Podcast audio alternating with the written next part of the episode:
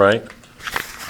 We know, this is St. Thomas's argument, that God provided us with um, scripture, with the prophets, because salvation is a hard thing. We can't get there on our own. We need help.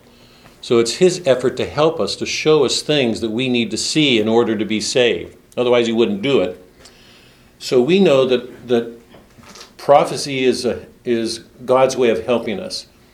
And he speaks directly to the prophets, that when they speak, they're speaking the words that God wants them to speak. They're from him directly. You know that my argument is that the works that we're reading stand on this side of prophecy, on the worldly side. The other side is directly divine, it's from God. But some of these prophets are, seem to be so close to him that they have these intuitions that I argued are a tremendous help to us. They help us, they do what prophets do. They help us to see things about ourselves and our world that we don't see without them. Some of the people keep raising these questions. This is fiction. You know, and I keep trying to answer it. Yes, it is. But the works that we're reading um, help us to see ourselves more clearly in greater depth and our world. So they, they help us by strengthening our faith, doing what reason can do to, to show us things about ourselves and in a way that's compatible with our faith. Um, and it's important. I mean, um, Isaiah or um, Jeremiah, take any of the prophets from the Old Testament, Moses, um, they all, re- they all reveal God working in the world. The wonderful thing about Dante and Shakespeare is they speak directly to our own culture, so they can re- help us to see ourselves in our own setting concretely. That's an amazing gift, I think. So my reason for doing this is is to that we be strengthened in our faith by learning to use powers of reason to help move us in the world, whatever we do with ourselves, because faith and reason should come together. So it, I just I, I, had to take some time on in the evening class. I, I, I, don't think I have to do it here because you're all old timers here, but just as a reminder, you know that none of this stuff is just literature for me, obviously, and I hope it isn't. I'm sure it's not for you. That there's a great gift that um, these poets are giving us, and it's good to remember it sometimes. That's one. The, just a quick review of one of the more important things that we talked about in looking at the Purgatorio and even in heaven.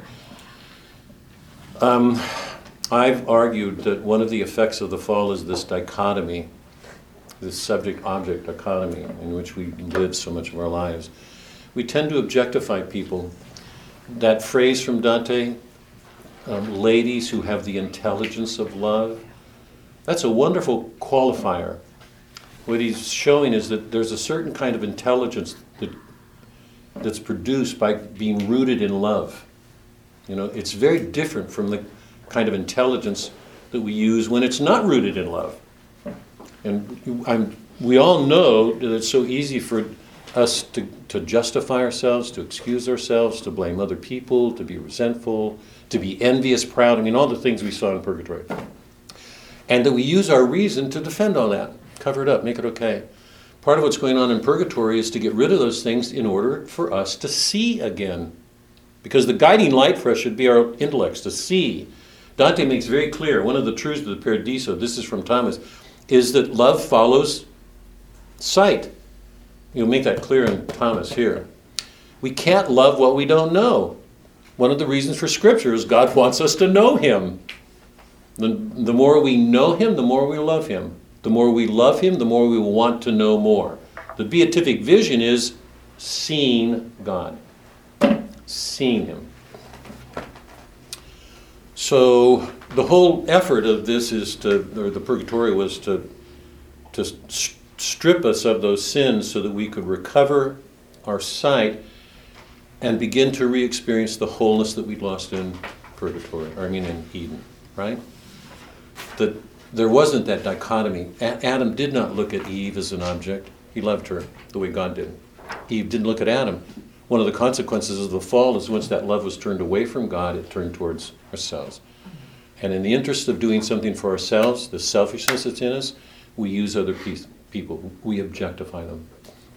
So that one of the things that's going on that, that's made apparent is that Dante's overcoming that, and as he does, he becomes more one with Virgil and more so with Beatrice. There are all these phrases in which she already knows what he's thinking before he says it. Um, and we already know God knows before that happens because he sees in, into us in ways others can't. So as we move through these canticles, we're experiencing Dante recovering that wholeness, loving, so that he continues to be himself, but becomes one with others. Love is unitive, it's meant to bring us together. In the church, it's to be one flesh. So, um, those are some of the basic things that are moving us towards the Paradiso, and they just get reinforced in the Paradiso. Um,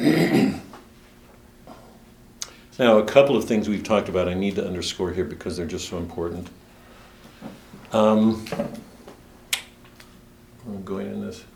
A couple of things. Maybe the most important thing to take away from the Paradiso is this, and I really want to underscore it for everybody here because I'm, I'm just amazed by it each time I go back. I haven't done this for 10 years, but it's, it's actually stunning me right now. Um, everything that goes on in the Paradiso, absolutely everything that goes on in the Paradiso, is on the other side of sin. Right? Both hell and heaven show final ends. It's what is. It's what is. Yeah. It, it will never be otherwise. It's what is. Hell and heaven. Purgatory is an in-between state, but you know that nobody's there who hasn't doesn't want to be with God. So it's not that they don't have sins; they do have sins. They're like the people in hell. The difference is they want to be with God. So they're doing a penance. They're working to correct themselves, to make themselves virtuous, and it, as, as, a, as, a, as a way of approaching God. You can call it the way of approach. The amazing thing about the Paradiso, truly amazing, um, is that all sins are away. So if the mode of knowing in the Inferno is irony, remember Dante stands outside watching, the, the souls don't even know that they don't know. So we can't read a scene without seeing ironies. The mode of knowing of purgatory is wonder. Souls are recovering wonder. They're astonished. It's like they're regaining the simplicity of children. You know, their sins are getting out of the way. The mode of knowing of paradise is um, gratitude and joy.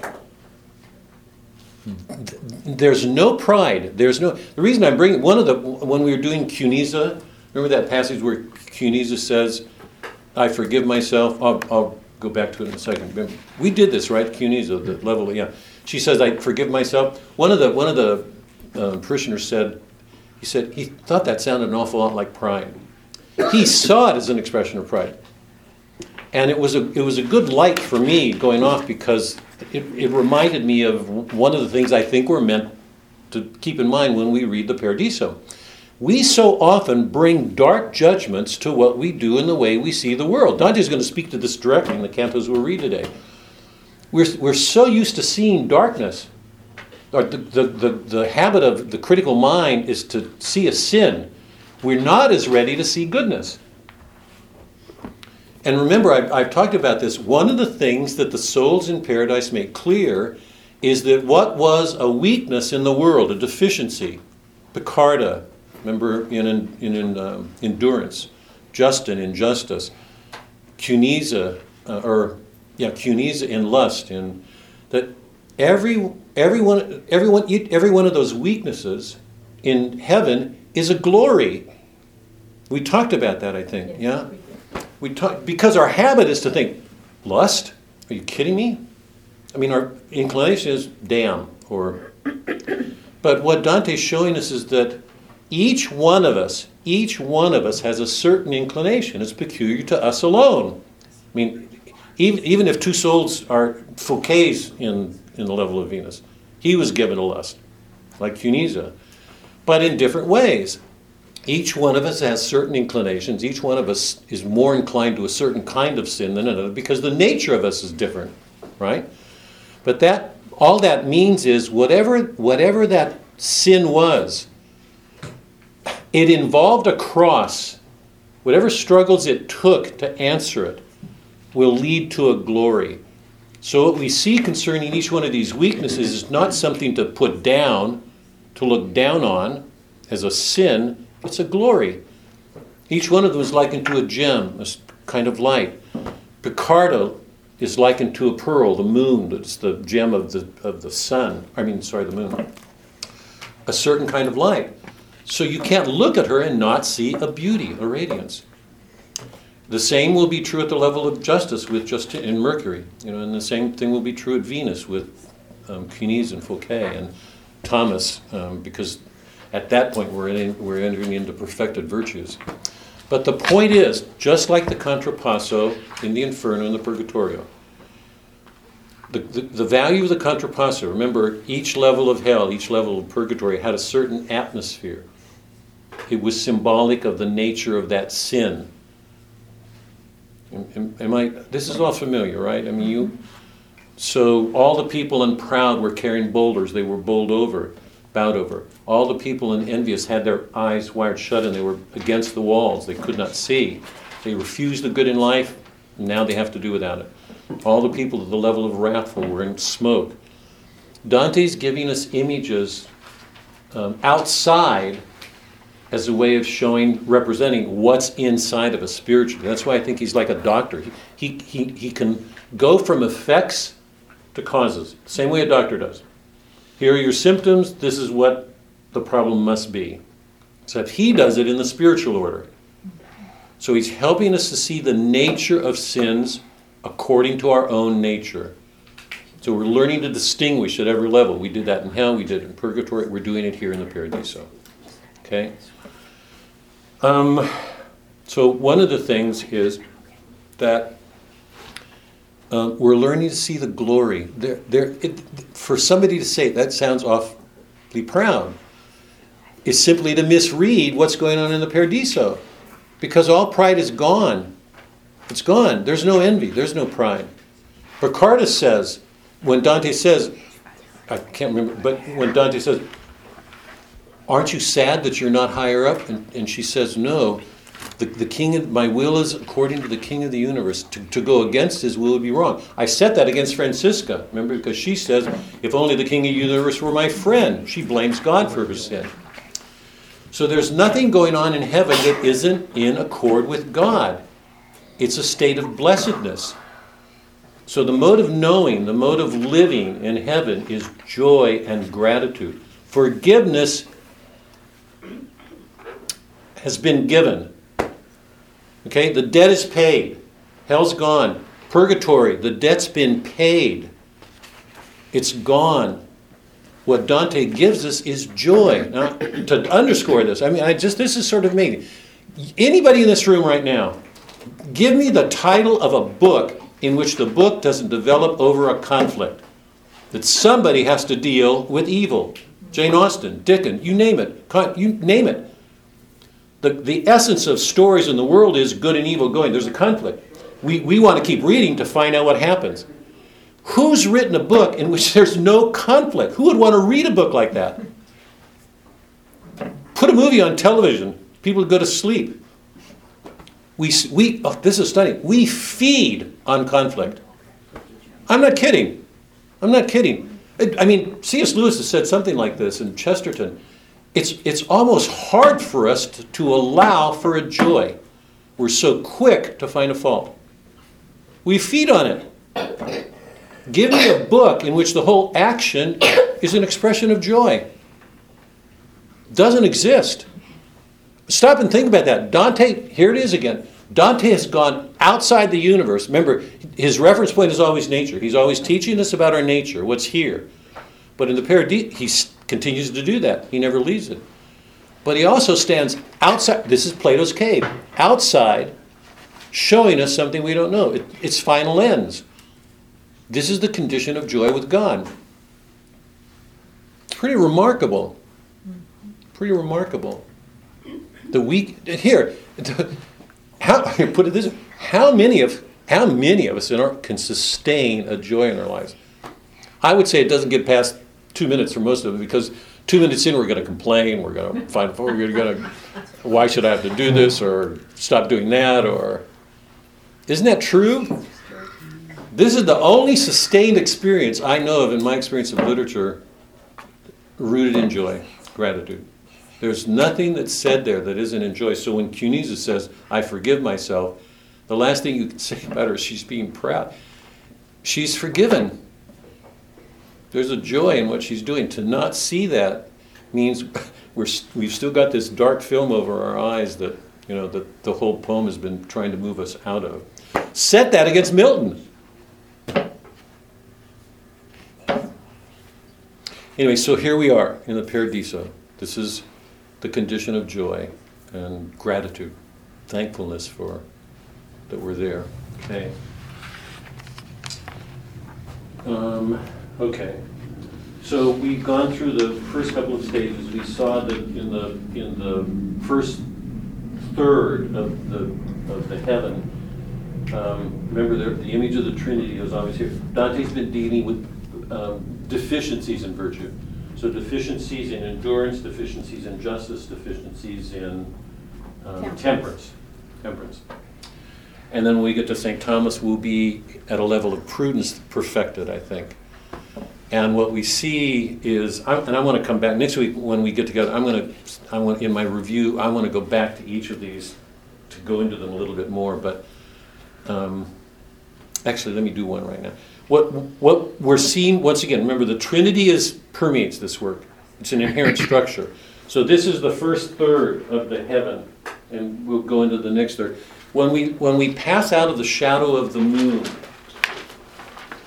or the earth, sorry, the shadow of the earth, we're going from a kind of knowledge that's, that's still um, earthbound in some ways, that, whose reference point is earth, and we're moving to a kind of knowledge that's super sensible, beyond the senses. This is a knowledge still grounded in the sense, senses. As we move into the sun and the, the planets above, the kind of knowledge that we get will approach the knowledge of a mystic. It's super sensible. It's not as ground in the, um, the senses. Um, I'm going to just take one here to, to show you once again the importance of the contrapasso. Remember, it's always there. In, at the level of the moon, we're looking at souls who were weak in fortitude, who are now showing a blessing, a glory, right? But the principle that we learn, and we're going to learn a principle about our nature at every level, principle that we learn here, just to take one example, is the difference between conditional and absolute will. Okay? Now, I think everybody will probably understand that as an abstraction, but I want to try to make it concrete to show you just how good Dante is. Remember that the two women had made vows to God. They, they were to be brides of the groom. They entered orders.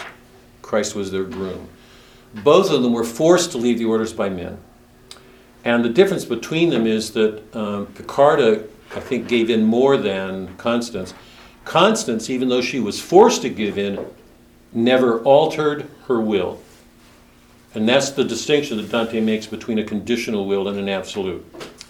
In Constance's case, even though she was forced to do something, her will was unwavering in its love of God. Okay? And let me just try to make that clear if I can for a second, and I'd be glad for help for any examples that you guys. Um, Piccarda's crime was that she gave in partly in her will, so her will was divided. Um, that's why he calls it a conditional will, I think. Um, oh, kind of, that just, I don't feel safe anywhere here. Um, let's say, if I can, I'm glad for your help anywhere you get. Let's say a husband wanted to have sex with his wife okay? And the wife goes along grudgingly, okay? Um, let's say there sh- should have been some reason she didn't. Let's say for, I don't, I make up the circumstance but of your own, but let's say she goes along grudgingly. And there was some reason she shouldn't have. that means part of her is giving giving in to something. Or let's say let's say it's before marriage. Make that even better. Let's say it's before marriage. And the girl, the woman knows in her heart she doesn't want to do that. She wants to remain a virgin. Let's say. And she gives in even while she in her in her will she wants to hold to her virginity. That is a principle that's important. So her will is more compromised than say, let's say there's another couple where they're really close, but the man forces her to have sex. So something in her does not consent to the will, even though she's forced to do it. Her will remains absolute. Now, let me, is, is that okay? Let me try to make this a little bit more practical. Let's say that, um, let's say that a husband and wife are married, and they're married now, so that is that. Um, and the two have been arguing about getting rid of the car. And the wife just hates this car and doesn't want it anymore. And the husband's gone one day and she sells it without talking with him. Okay? So she's forcing, she's putting the husband in a place that he wasn't, didn't want to do. He's going to have to suffer through that. I mean, let's say he blows up and sleeps upstairs for a week. I don't, I don't know. Whatever. Okay? But he's forced into a position that he should not have been forced into. So it's not men, it's not a man physically forcing him, it's a woman doing something that is inflicting her will on him. Okay? Because um, some religions encourage it. Let's say the husband just passes on it. Okay? It means he's giving his will into a bad that he should have opposed. So, I, so I see that as a conditional. He's just giving in. Let's say another husband in the same situation does not, is really angry and does something, I don't know, sleeps upstairs or whatever, you know, but if, let's go there. But his will remains firm in the good that he knows was lost. So, what, in doing this example that Dante's doing, it's not just an abstraction any more than the contrapasso with Francesca and Lust, where Francesca and Paolo were being blown about, or, or the souls on the level of the proud were carrying boulders. You know, we're, Dante's revealing our nature to us. So, with respect to this idea of endurance, endurance, we've got two women, both of whom had committed themselves to an order. They made vows to God. They made vows to God. And they were broken. Men forced them. The question is, what do you do in circumstances like that? So, he's, he's asking us to see that there's a real difference between a conditional will where you partly give in and an absolute will where you're forced to do something that you don't want to do, but you keep your will intact. I, I, I don't want to go on. This. I believe there are some women who've been raped in the world who will not let that rape devastate their lives. They'll have the strength to come out of it because whatever happened, they did not consent to it. That's an example of an absolute will. Conditional will means in some ways gave in somewhere. So the distinction he's making are, are, this is not an abstraction. We're not we're not mentally what he's doing is giving us a principle to understand so that we can make distinctions ourselves. And he's been doing that at every level. The lustful, the gluttonous, you know, you can go down the line. In in hell, the level of the violence, fraud, at every one of the levels in the level of fraud, he was making distinction. Doing the same thing in purgatory. He's still doing it now in the paradiso. The difference is in the paradiso, we're in joy. Whatever the violence, whatever the wrongs, they're behind us. We are now in a state of joy, and Dante is still revealing truths to us. Let me stop now. Any, before we I want to go to the book to, to get going forward. Any?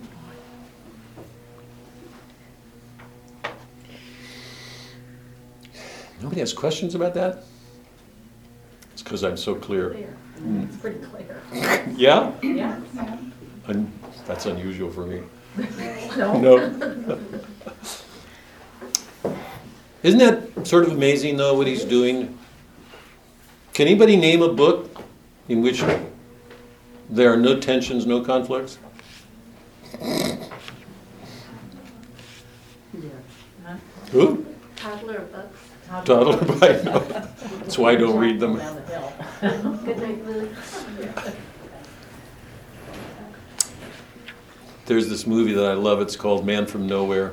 You, you guys probably don't want to watch it. It's, it's just it goes along with that movie that we you know had for the dinner night. It's a Japanese movie or a Korean movie. I love it. It's it's it's got some of the most violent scenes I've ever seen in uh, in films. But there's such a goodness to what this man does to deal with his violent. Um, that's the kind of movie I want to read around Easter time. um, you know, when we think about our God going to a cross and the violence of it um, and answering it. Um, one last thing before we, this phrase that I've introduced, bonum est diffusivum sui, sui. Goodness is diffusive of itself. This is one of the reasons Dante could write. I want everybody to hear this. This is one of these passing things that you can just overlook, but once you see it, it's amazing. Goodness is diffusive of itself. If you're paying attention to the Paradiso, you know that Dante, is, in one way or another, is constantly talks about the goodness behind all things. It's present. Piccarda says that. Cunizza says it. Everybody says it. They, they, they, they're, they're enveloped, surrounded, infused with goodness. It's everywhere. God, the principle of the form, you know, working down to the planets, down to humans. He does it again and again and again, almost in every canto. This goodness is at work in the world. Manichaeism is a flawed philosophy in this sense. Manichaeism believed that there are these two eternal forces, good and bad, spirit and body. They looked at the body as evil. Um, it makes no sense if you think about it.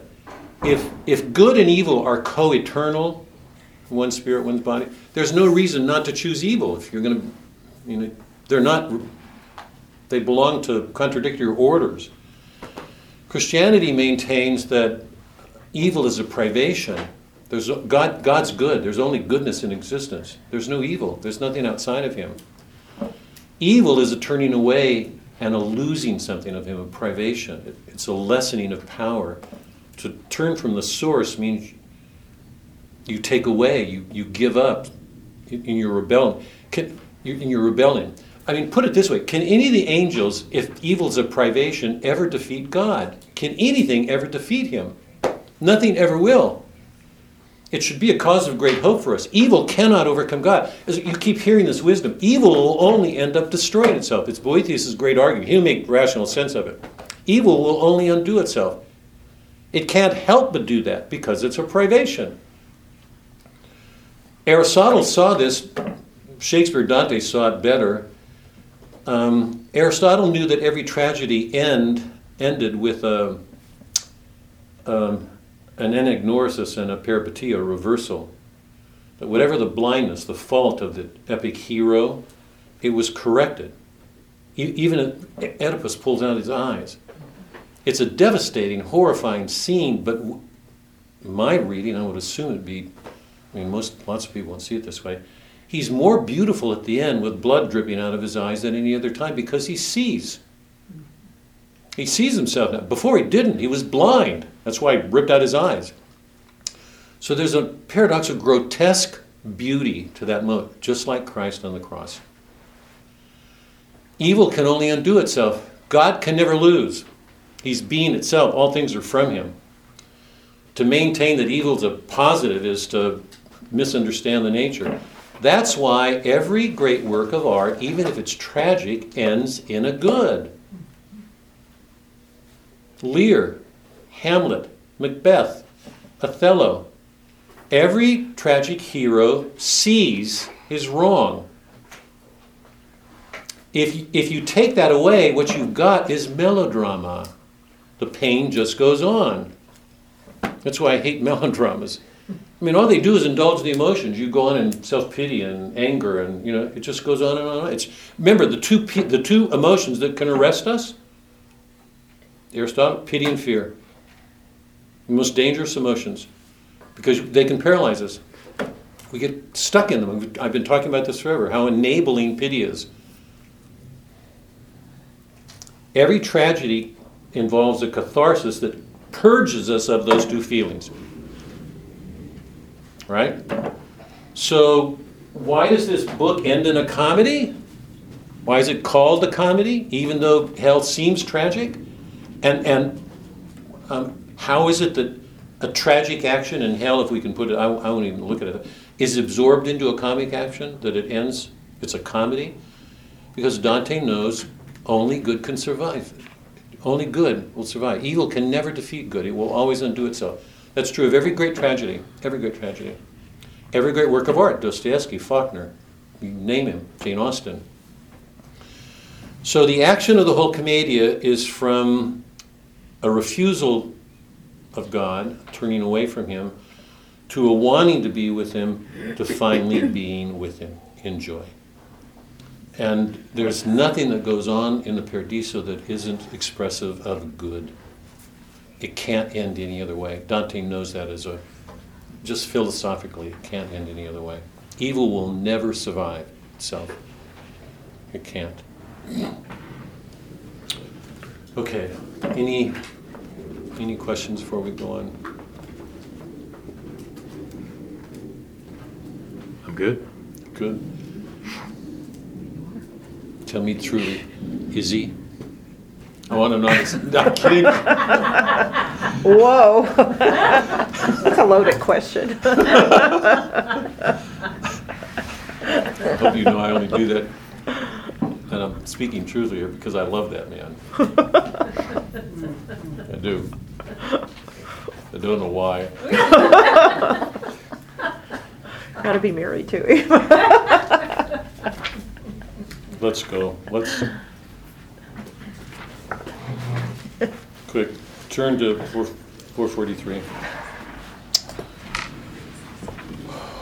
Or, sorry, um, four, I think it's four forty, yeah, four forty-one.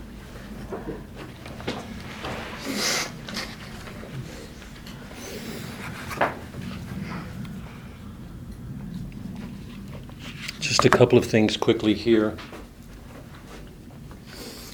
Um, some of the parishioners had trouble with this notion that I was suggesting that Dante's amazing in the sense that he shows us what was a weakness in the world, a sin that's now a glory. And one of the reasons, I, I think one of the reasons I wanted to take time with it then, and I'm going back and picking up here, is, is partly this. My own belief, I I don't think I'm wrong here, maybe it doesn't apply to some of you, but I think most of us, when we commit sins, we can get so scrupulous about them that we beat ourselves up. We hang on to them. So when a priest says to us, forgive yourself, or, you know, or you're already forgiven, you know, it's hard for us because in our pride, we hate sinning. I mean, we, I think maybe I'm speaking too much for myself here, but particularly if there's anything in you that's self-reliant, you know, if if you think, you know, I'm a good basketball player, I can do these things really well, and then you have to deal with your own sins and realize you can't deal with them at all, um, that it's so hard to give them up. In our pride, I think we want to get rid of them now. You know, if I had my way, I would. I don't. I have to learn to be patient. One of the hard lessons for me in life is is learning to come here. That's like forgiving yourself or having a mercy, and I, I'm assuming that's not easy for some of us. I don't know, but we tend to be very critical of ourselves and put ourselves down. And I think it's something we bring to others. The, the beauty of this is that, remember, I think this went to your question last week. Remember, for, for, a, for a Calvinist, certainly, for most, for most Protestants, because remember, Luther, Wycliffe, all of them began with a belief that man was depraved, he had no free will. Um, they start with a dark view of things. The, the Catholic believes that God made nothing bad. The, we saw this in Virgil. The source of all sins is love. It's a good. That's our beginnings. We make it bad because we love the wrong things. And remember this, don't forget this scheme. In purgatory, remember it was divided into three the, um, the lower half sloth and then the upper half, or the upper third. Love is behind all of them. What was loved here was the evil, and every one of them had to do with persons. The love of an evil to another person. Pride means wanting to be above somebody. Envy means wanting somebody to lose something. Wrath means wanting to hurt somebody because they've hurt you.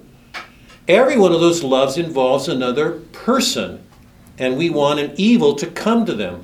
But the origins of it is love. We've got to straighten out our loves. Love's not bad. God made nothing bad. That's radically different from a Protestant says, you're depraved. So the loves here are love of evil, and they all involve persons. The loves here are goods of the world. You could say persons are good. We bring into evil into the world by by disordered love. So persons here, goods here, love of love of things, love of food, love of sex, right? Gluttony, or sorry, avarice, gluttony, lust. Right? So love's behind them all. The hardest thing to see here is that Dante's showing us a weakness that's not something we can condemn anymore, it's a glory. Because the loves have been ordered. Now people love in a way that's in accord with God.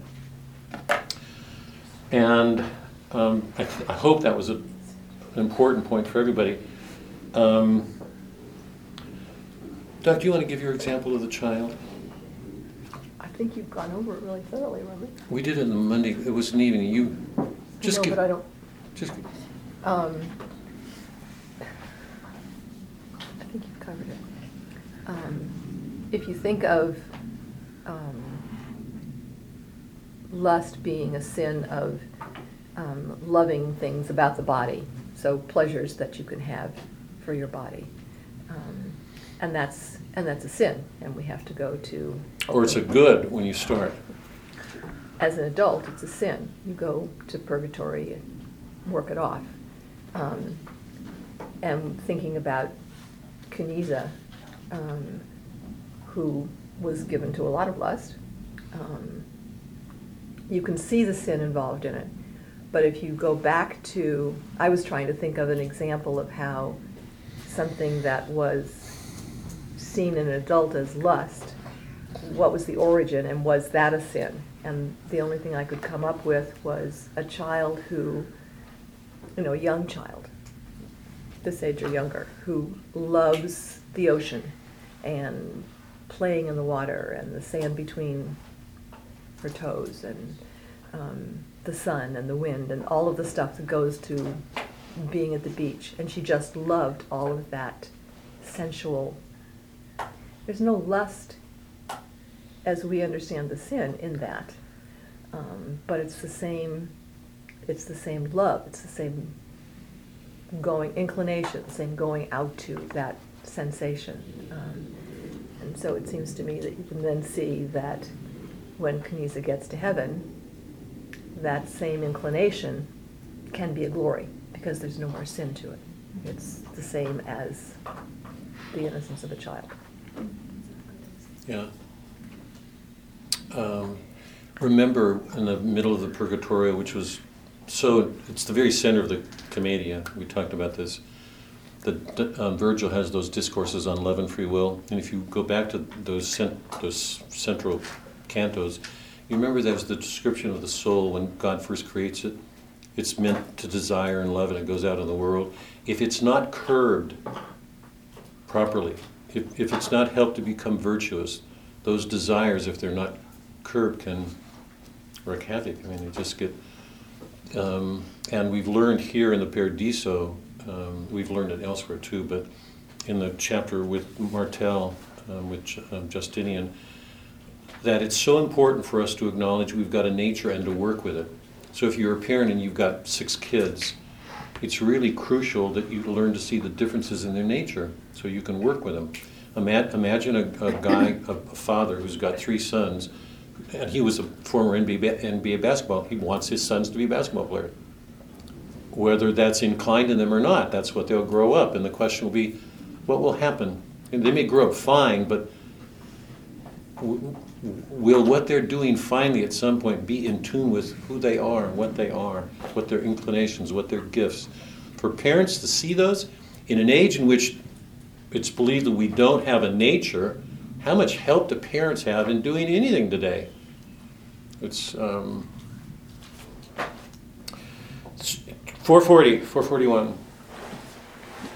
Notice this. Also, here, but now the life within that holy light was turned to face once more the sun that fills it. As to the good sufficient for all things. We can't read a canto without coming across some reference to the good. All souls deceived, devoid of piety, who turn their hearts away from the true good, raised your haughty heads towards empty things. And then another of those radiant lights drew near to me. Its eagerness to please was shining through the splendor of its. gl- So here, here it is. This is the level of Venus. She wants to please. That's a natural inclination, or like like the child that that uh, Doc is describing. 441. Where at the light of that still unknown soul out of its depth from which it sang, now answered like one whose joy is giving joyously. She wants to give. Here's this love of pleasure. Is everybody following? So this is it's like the winds and the level of lustful. Every sphere has its own contrapasso is not the right word because but it lines up with contra. But contrapasso means against the sin. You can see it the same way. This is the nature of the soul. At this level are those who were incline, inclined, its eagerness to please, at the top, whose joy is giving, and then we get these words. Um, Cunizza appears, rises a hill of no great height from which some years ago there plunged a flaming torch, that was her brother, who laid waste all the countryside around. He was passionate too, but directed to violence. Both he and I were born from the same root. Here's this inheritance. Cunizza was my name, and I shine here, for I was overcome by this star's light. But gladly I myself forgive in me what caused my fate. It grieves me not at all. You know, we've talked about those moments when Dante and Virgil reach paradise. When, when your will becomes good, nobody has to open the door for you. Your will will want to do that. That it, I mean, it's natural for her to be here. I myself forgiven me. And, and notice that reflexive, this in othering, in mean, that's so characteristic of everybody in, in, Paradi- in the Paradiso. But gladly I forgive in me what caused my fate. It grieves me not at all, which might seem strange indeed to earthly mind, because our habit is to see a fault. If we're seeing, we're not reading this well because there are no faults here. There are no bad. There's nothing that isn't in joy. Um,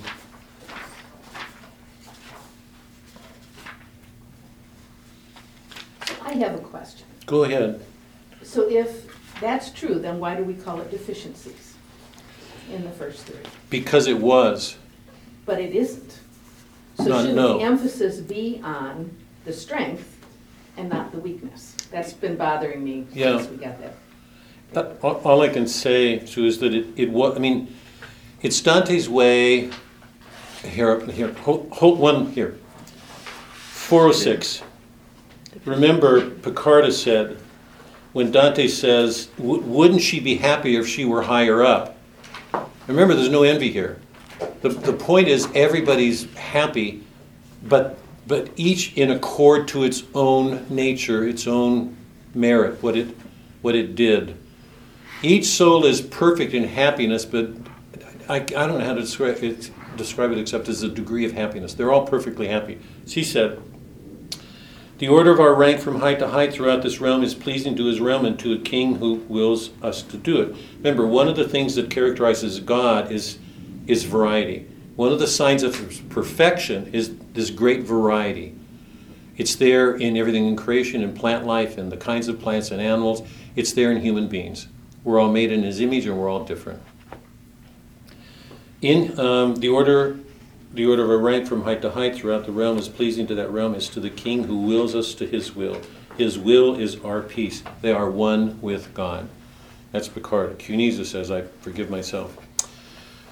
Um, Sue, I'm, I'm I, th- I think the um, the point here is that um, I, I think it's the notion of equality that we bring in our world to think that all people are equal, which I think is bad. I, I think is badly. I believe that it's badly misunderstood. All of us are not equal. Um, if if I were to stand next to Saint Thomas with his gifts of mind, his gifts would far outshine mine. Um, if one basketball player were to stand next to another, a violinist or a cellist, we all have different gifts. Um, all of us in heaven will attain a perfection in accord with those gifts and what we did with them. So there won't be. The notion of equality is, an, is a static abstraction. We're all different. Um, and what we're experiencing here is that variety and different degrees of perfection. So there's no deficiency. That's why I tried to stress the fact that when you look at Picard, at Cunizza, any of them, what you see is a glory. You can't fault it. There's no fault. Um, what they're doing is is making us aware of distinctions the way Dante did in the Purgatorio and the Paradiso. Everybody's happy, perfectly happy. They're in joy, they're in gratitude, each in his own way, according to his own perfection. Or they wouldn't be here. They wouldn't be here. Each of them images Christ. There's a great variety of souls, just as there are in this room, um, in, in any setting we find ourselves in. Um, some people are better celloists, some people are better violinists, some people are, you know, whatever the um, whatever the gifts of any of us is, they differ. So, um, That's good to know, right? hmm? That's, that's good to know. right? yeah, why? Well, It so is. I can still make it to heaven and I don't have to be exactly like St. Somebody Thomas, else, right? Exactly. because that's never gonna happen. Yeah, yeah, exactly. And even though you put it that way, I mean, that you know, there's a hum- exactly that um, each one of us is different. W- We have to get envy out of the way. I mean, there can't be these comparisons that we make. What he's doing is showing us our nature, but there's no occasion here for criticism. She's enjoying. That's why I tried to spend so much time in this. If we don't read this with sharing in her joy and gratitude, I don't think we're reading it well. We're in joy right now. That's the mode of knowing. Um, and, and one of the reasons is because we've overcome we've overcome this dichotomy to stand outside of something. Everybody here has entered into everybody else in love, in truth. The debt's been paid. Justice is answered. They're in a forgiven state. Each each according to his character, his gifts, his inclinations. They're all perfectly happy. Top of 443, God can see all, and your sight sees in Him. Remember, that's that. That's reflect in Him, in in seeing Himself. God can see all, and your sight sees in Him. It's in Himing itself. Does everybody hear that? It's in Himing. It's it's God's light working in Him. How can it not be if you're in God's presence and the dichotomies are overcome? There won't be anything that isn't indwelling. Your voice, then, which eternally charms heaven in harmony with those adoring flames that make themselves a of their six wings, why does it leave my longing unfulfilled? Dante's trying to learn. I would not wait for you to ask of me, were I to in you as you now in me. They're sharing, in, in othering. And then Folquet goes on, on page 445. The third soul arrives, it's Rahab. Um, you remember who she is. Have we done this? Not this time. You all remember who Rahab is? She's the whore, the, the prostitute that led Joshua and the people into the promised land. One of the parishioners had a problem with this. This is the third soul to arrive with Venus and Folquet, I mean, sorry, um, Cunizza and Folquet here in the level of Venus. To this sphere where the shadow of your earth comes to an end, here it is. Because when the sun, when the um, Earth is interposed between the sun and other planets, the shadow only goes so far. So here within the shadow of the Earth, we're still oriented by our senses. Okay? Um, to the sphere where the shadow of the earth comes to an end, she was the first to rise. Rahab is a prostitute, and one of the prisoners was shocked because she wasn't Christian. Remember when Christ harrowed hell, do you understand the traditional understanding is when he harrowed, um, harrowed hell, all of the patriarchs, there was no there was no Christianity then. We're freed. So here's Dante showing us that that salvation doesn't always depend on what happened. I mean, we'll see this later too. But here's God's love a woman who gave her life for the deliverance of God's people, for the establishment, for the founding of God's nation, His people. For it was Rahab made possible Joshua's first glory in the Holy Land, which seems to matter little to the Pope. This is one of the condemnations of the Pope again. The, the, the criticisms of the church only get greater in the paradise. Constantly, the, the heavenly order is going to blush with embarrassment because of the corruptions of the church. And Boniface at the center. He's, he's attacking Boniface because he- his argument is that Boniface was more concerned with his own wealth and corruption than protecting the, the Christian lands in the Holy Land, the, the, the properties and sites that should have been protected. Your city, which was planted by the one the first to turn against his Maker's power, and whose fierce envy brought the world to such woe, creates and circulates the wicked flower that turns the shepherds, priests, into ravening wolves, and breaks the fold and lets the lambs run wild. Who is that? Who is that one? Your city, which was planted by the one the first to turn against his Maker's power. Who is that one? God. Your city, Florence, he's talking to Dante, which was planted by the one the first to turn against his Maker's power, whose fierce envy brought the world to such woe. Who is that? The maker. It's Satan. Who, according to Dante, who's the founder of Florence, his own city? Some of you are looking puzzled. Are you all He's not the following? maker. Huh? I thought you asked us who the maker was. No, sorry, no, sorry. Okay. I may have, just. Um, the, the implica, by, by the way, Milton is, Dante are pretty close on this. Um, the argument that Dante's making it- is that it was the creation of Adam and Eve that led Satan to rebel against God. I'm not sure that that's completely orthodox, but what he's saying here is that the, the one who founded Florence, which is the first, remember, the first commercial city, is Lucifer. That's what Dante thinks of our commercial republic. So when I read it, I thought your city was Eden. Mm, no, because no, it's Florence. He's talking to Dante, and and you know, which was the which was planted by the one, the first to turn against his maker's power. That's Satan. The first one to turn from God was Satan. And the cause of that, or the effect of that is creates and circulates the wicked flower that turns the shepherds into ravening wool. That is, it tempts the priest to become more concerned with worldly goods. He's just he's scathing the corruptions in the church right here, and breaks the fold and lets the lambs run wild. The shepherd should be looking after the lambs. Us, what are they doing? They're corrupt themselves. What's happening to us? We're becoming corrupt. This is a pretty.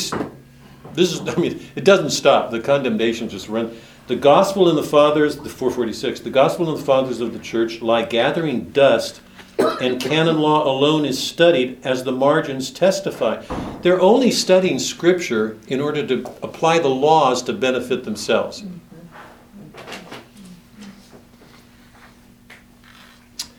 The Pope and cardinals heed nothing else. Their thoughts do not go out to Nazareth. They should be trying to defend the Holy Land. They're too corrupt, they're too wealthy and soft.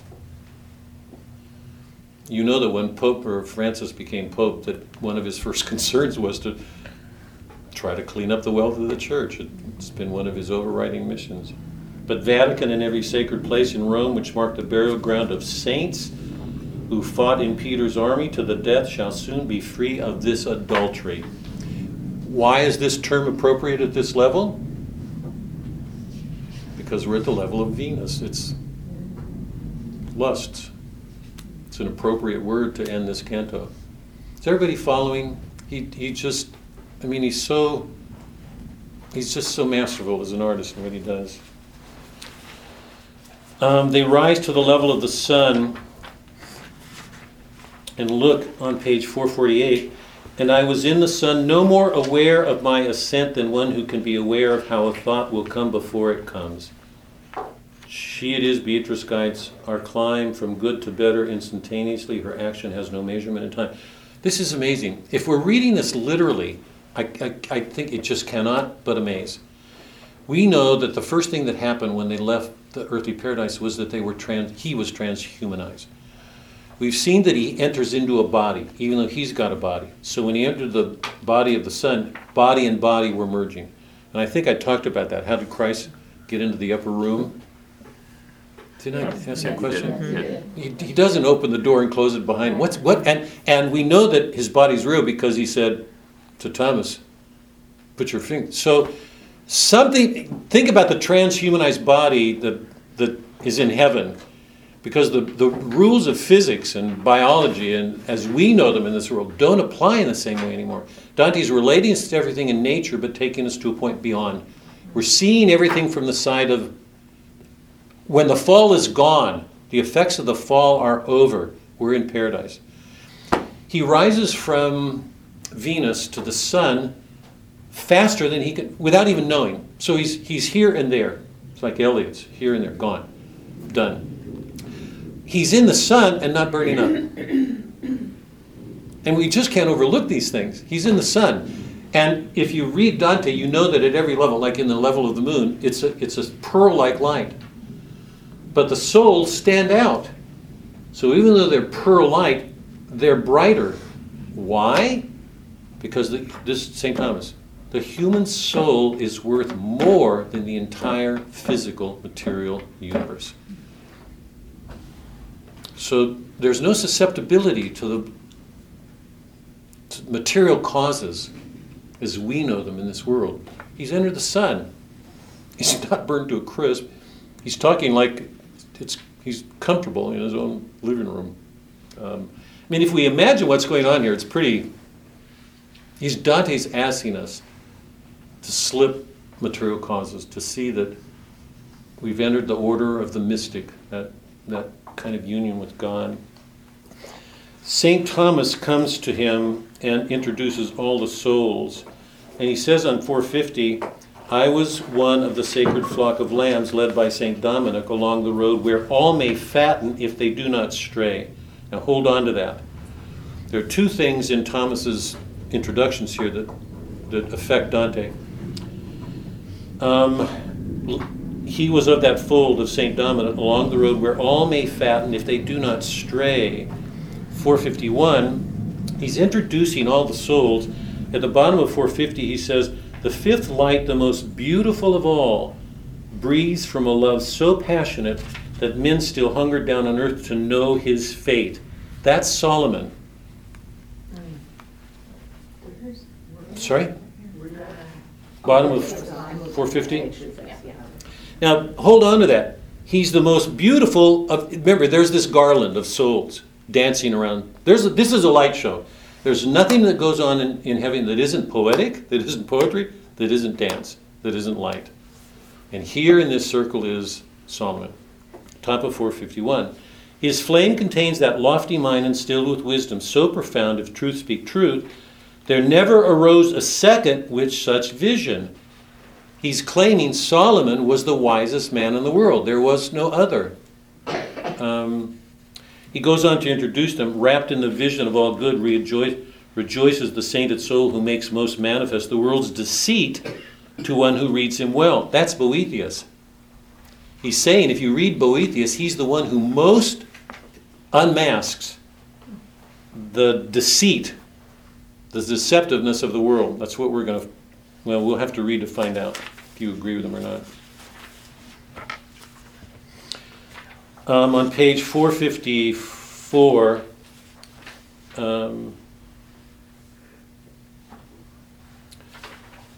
um, Thomas gives this wonderful laud. It's a praise of St. Francis. What's happening here in the center of, almost the center of the Paradiso, is this exchange between the two orders, the Franciscans and the Dominicans. St. Thomas is now praising St. Francis, who was the founder, you know. So at the center of this paradise, the Paradiso, are these two figures responsible to, for the two greatest reforms of the church at times of corruption St. Francis and Dominic. He says on page 454 The providence that governs all the world with wisdom so profound, none of his creatures can ever hope to see it in its depths, in order that the bride of that sweet groom, who crying loud espoused her with his blood, might go to her beloved, made more secure within herself, that is the church, more faithful to her spouse, ordained two noble princes to assist her on either side, each serving as a guide. It's like a chariot with two wheels. One of the two shone with seraphic love, the other through his wisdom was on earth a splendor of cherubic radiance. The seraphic love, the, ser- the, um, the highest order of angels, um, is of love. The lower one, this, um, his wisdom was on earth a splendor of cherubic radiance. That's Dominic. It's the knowledge of love. So two very different orders of angels are represented. Two, or, two different orders of inspiration are represented in those two men. He says on page 455 only a few years after he had risen did his invigorating powers begin to penetrate the earth with a new strength. While still a youth, he braved his father's wrath.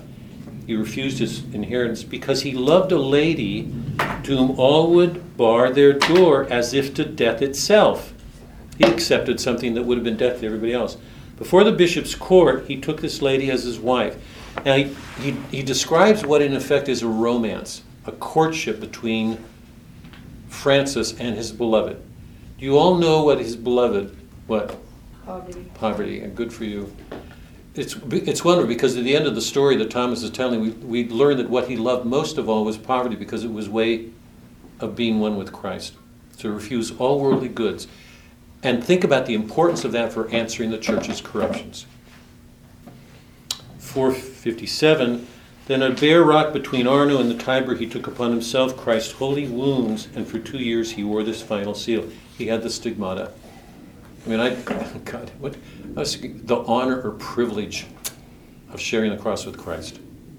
You know, that he had him. He, he, he so renounced the world, he so gave up everything, that he, his, his, his, his identification with Christ was complete. The signs of the stigmata will show that. Now, 458, well, here, 457 at the back. Think now what kind of man were fit to be his fellow helmsman on St. Peter's boat, keeping it straight on course in the high sea, and such a steersman was our patriarch. And those who follow his command will set the richness of the cargo in their hold. But his own flock is growing greedy now for richer food, and in their hunger search they stray to alien, alien pastures carelessly. Remember what he said before. Um, that line. Where all may fatten if they do not stray.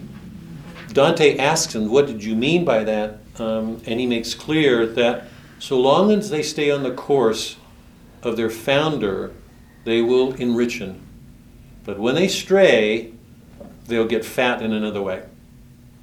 Um, the farther off his sheep go wandering from him in all directions, the less milk they bring back when they come back to the fold. I, I want everybody to stop. This is, by the way, this is one of Lincoln's great addresses, Abraham Lincoln. I think it's the, it's either the Temperance Address or the Lyceum Address. And what he makes clear is, um, it, it's much harder for those who follow a founder in some ways than the founder because our pride always makes us want to go off and do something on our own. But to conform to a reform that's in place, so you can see, requires an extraordinary humility. Because our inclination is always in pride to want to go off on our own. So this thing about not strain is this is a pretty serious critique of the order because the order is becoming corrupt. Dante wants to know what he meant about the other, this um, this fifth light, 460. Now from the Franciscans. Now remember here, hold on. Here's the two um, garlands.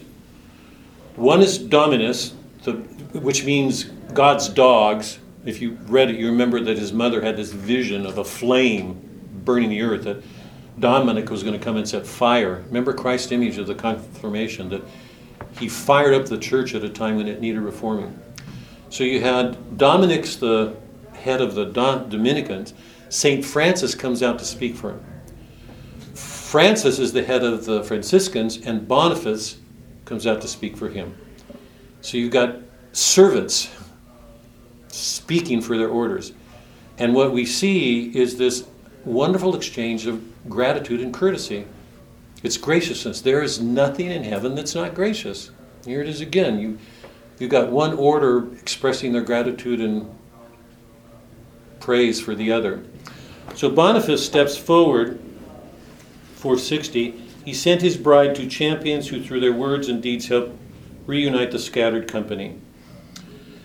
On 461, we get the description of Dominic, just like we got St. Thomas's description of Francis. Yeah? Um, now,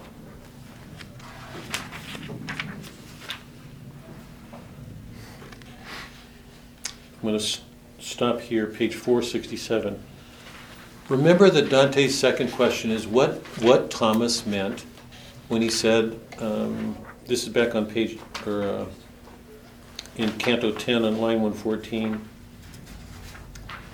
page 451. His flame contains the lofty mind instilled with wisdom so profound if truth speaks. There never arose a second with such wisdom. Nobody equaled Solomon in his wisdom. Do you guys remember Milton's attitude towards Solomon? This is really important. Do you all remember? I remember pointing it out to you at the time. It, probably, wouldn't have meant anything because Milton's attitude towards Sol- Solomon is scorn. He hated him. Milton and his thousand, or I mean, sorry, Solomon and his thousand wives. There's a, an implicit contempt of the body, so there's no other way to look at Solomon as somebody who's just absolutely taken up with the body. On page 467, The hush of that concordant group of souls was broken by that light from which had poured the wondrous glory of God's pauper saint. St. Thomas comes forward again. Now, that one sheaf has been threshed, and he's explained to Dante what he meant when he said, made his comment about fattening those who stray. The first sheaf has been threshed, and all its grain is garnered. He realized it. God's sweet love invites me now to thresh the other. Dante's second question. Into that breast, you think, from which was drawn the rib that was to form the lovely face whose palate was to cost mankind so dear, and into that one who pierced by the lance gave satisfaction for future and past, such that it outweighed all of men's guilt. The first he's talking about Adam, because God made Adam directly, and God made Christ directly, because he was conceived by the Holy Spirit. So those are the only two souls that were made directly by God. Everybody else was a product of generation. So this is St. Thomas doing what St. Thomas does. He's making these really important distinctions, right? Into that breast, you think, from which was drawn the rib, that's Adam, and into that one who pierced the lance, who was pierced by the lance. As much of as much of wisdom's radiance as is given to human nature was infused by him, whose power created their humanity, were directly created by God. So you must have been surprised to hear what I said earlier of our fifth light, that he possessed a wisdom without equal. Open your eyes and you'll see why. All that which dies and all that cannot die reflect the radiance of that idea or that good which God the Father through his love beget. Adam was made directly by God, so is I wish I had the does anybody have the Magnificat? God, I never With today. um, or it's not, it was it was never it was another book, sorry. Um, the living light, which from its radiant source streams forth its light but never parts from it, nor from the love which triunites with them, that is the Father and the Holy Spirit, here's the Trinity. Um, its light but never parts from it, nor from the love which triunites with them, of its own grace sends down its rays as if reflected through the nine subsistencies remaining sempiternally itself. Goodness is diffusive of itself. It passes on to everything. Then it descends into the last potencies from act to act, becoming so diminished it brings forth brief contingencies. It's the contingent world as we know it. By this term I mean things generated, things which the moving heavens produce from seed or not from seed. Um, going over 469. If the wax were perfectly disposed, and if the heavens were all their highest power, the brilliance of the seal would shine full. But nature never can transmit this light in its full force, much like the artisan who knows his craft but has a trembling hand. Nature receives God's work perfectly. That's part of the reason for our variety and difference in gifts. They shouldn't be a. Sometimes I watch. There's a kid I see often, you know, at the at the rec. There are some people who are, out, uh, what's the, Autistic. huh? Autistic? Yeah, autistic kids. You know, they, um, my belief, I said this to Father, grace, perfection, nature. Whatever our deficiencies, whatever that kid's deficiencies, they won't be present in heaven. But all of us are gifted differently, some more than others, some with different gifts, and that's what he's saying right now that nature never can transmit it. It's so uneven in what it does. We're different. It's not a reason for envy or pride. It should make us love this variety more. But if the fervent love moves the clear vision of the first power and makes of that its seal, the thing it stamps is perfect in all ways. St. Thomas was particularly gifted. What he did for the church was extraordinary. This is how the dust of earth was once made fit to form the perfect living being, and how the Virgin came to be with child. And so you see how right you are to think that human nature never has been since, nor will ever will be such as those two. Um, to clearly understand what seems unclear, consider who he was in his request. That time God sent him. Ask what you will. I think this was in a dream to Solomon. Um, God came to Solomon in a dream and said, Ask what you will. My words were meant to bring back to your mind the fact that he was a king and asked his Lord for wisdom to suffice a worthy king. He did not ask to know so that he might counter angels, that is, that he knew abstractions, added this extraordinary, like Raphael in, in Milton, or Adam, rather, because he was getting this knowledge from an angel. Or to know whether necesse with a conditional premise yields necesse, that is, a probability will produce a, um, an infallible conclusion. Nor si est dare primum motum esse, nor if without right angles, triangles, that is, he didn't want geom- geometric knowledge. At, Solomon did not ask for a wisdom that made him greater than human, like an angel. He didn't ask for perfect geometric knowledge. He didn't ask for a knowledge to benefit himself. He wanted prudence as a king so he could serve his people better. So when I talked of unmatched wisdom, then, royal prudence was the wisdom upon which I had my arrow of intention drawn. If you, if you recall the word I used, arose, it should be clear that only kings were meant of which there were a full many, but few good. At Solomon stood out by his wisdom. And this is biblical. I'm, I'm going to bring it. I should have brought the book. I forgot. I'm, in Kings, it's in Kings. This is scriptural. That describes Solomon as the wisest man who ever lived. So here at the center of, almost the center of the Paradiso, is this um, celebration of these two orders that brought these great reforms.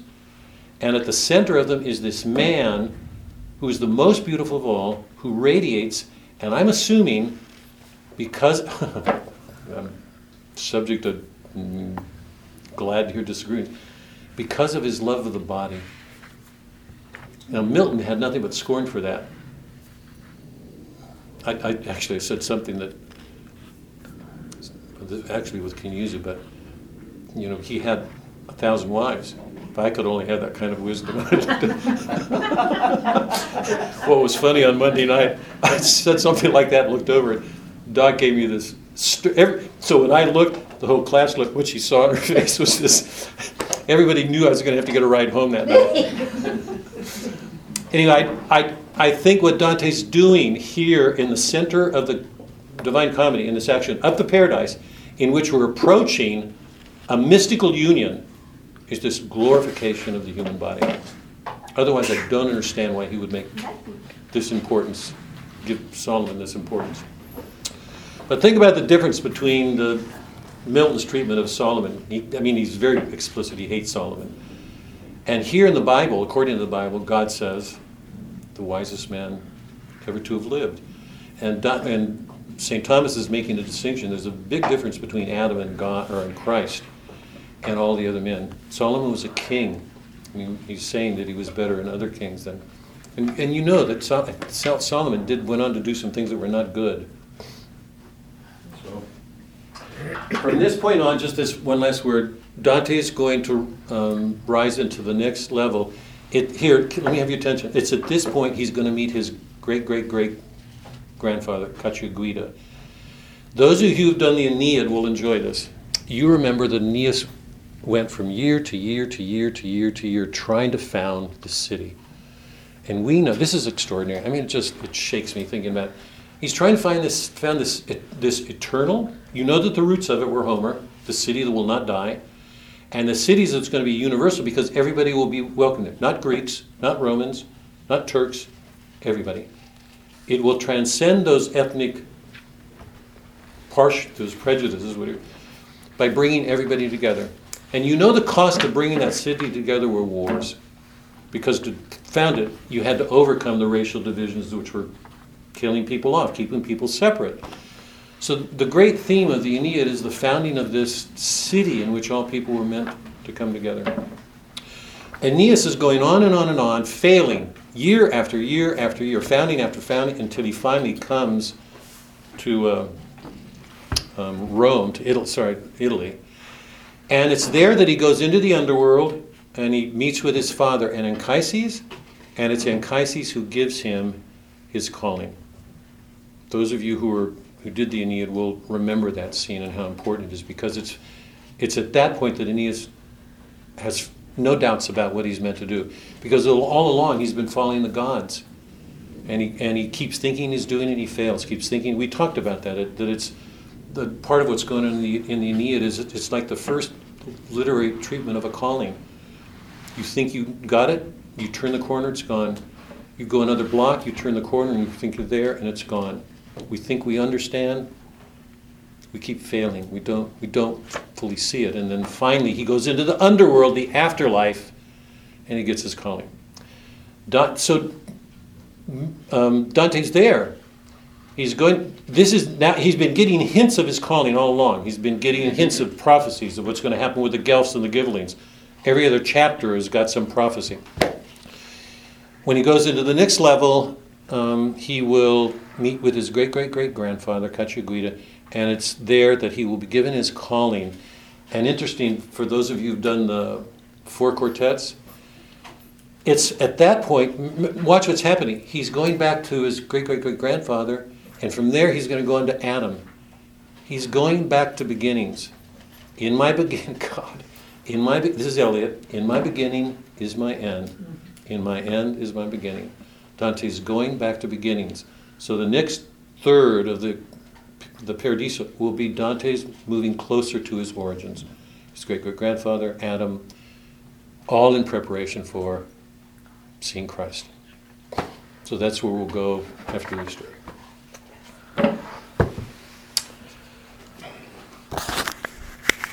Any, so, any questions? Sorry, any questions?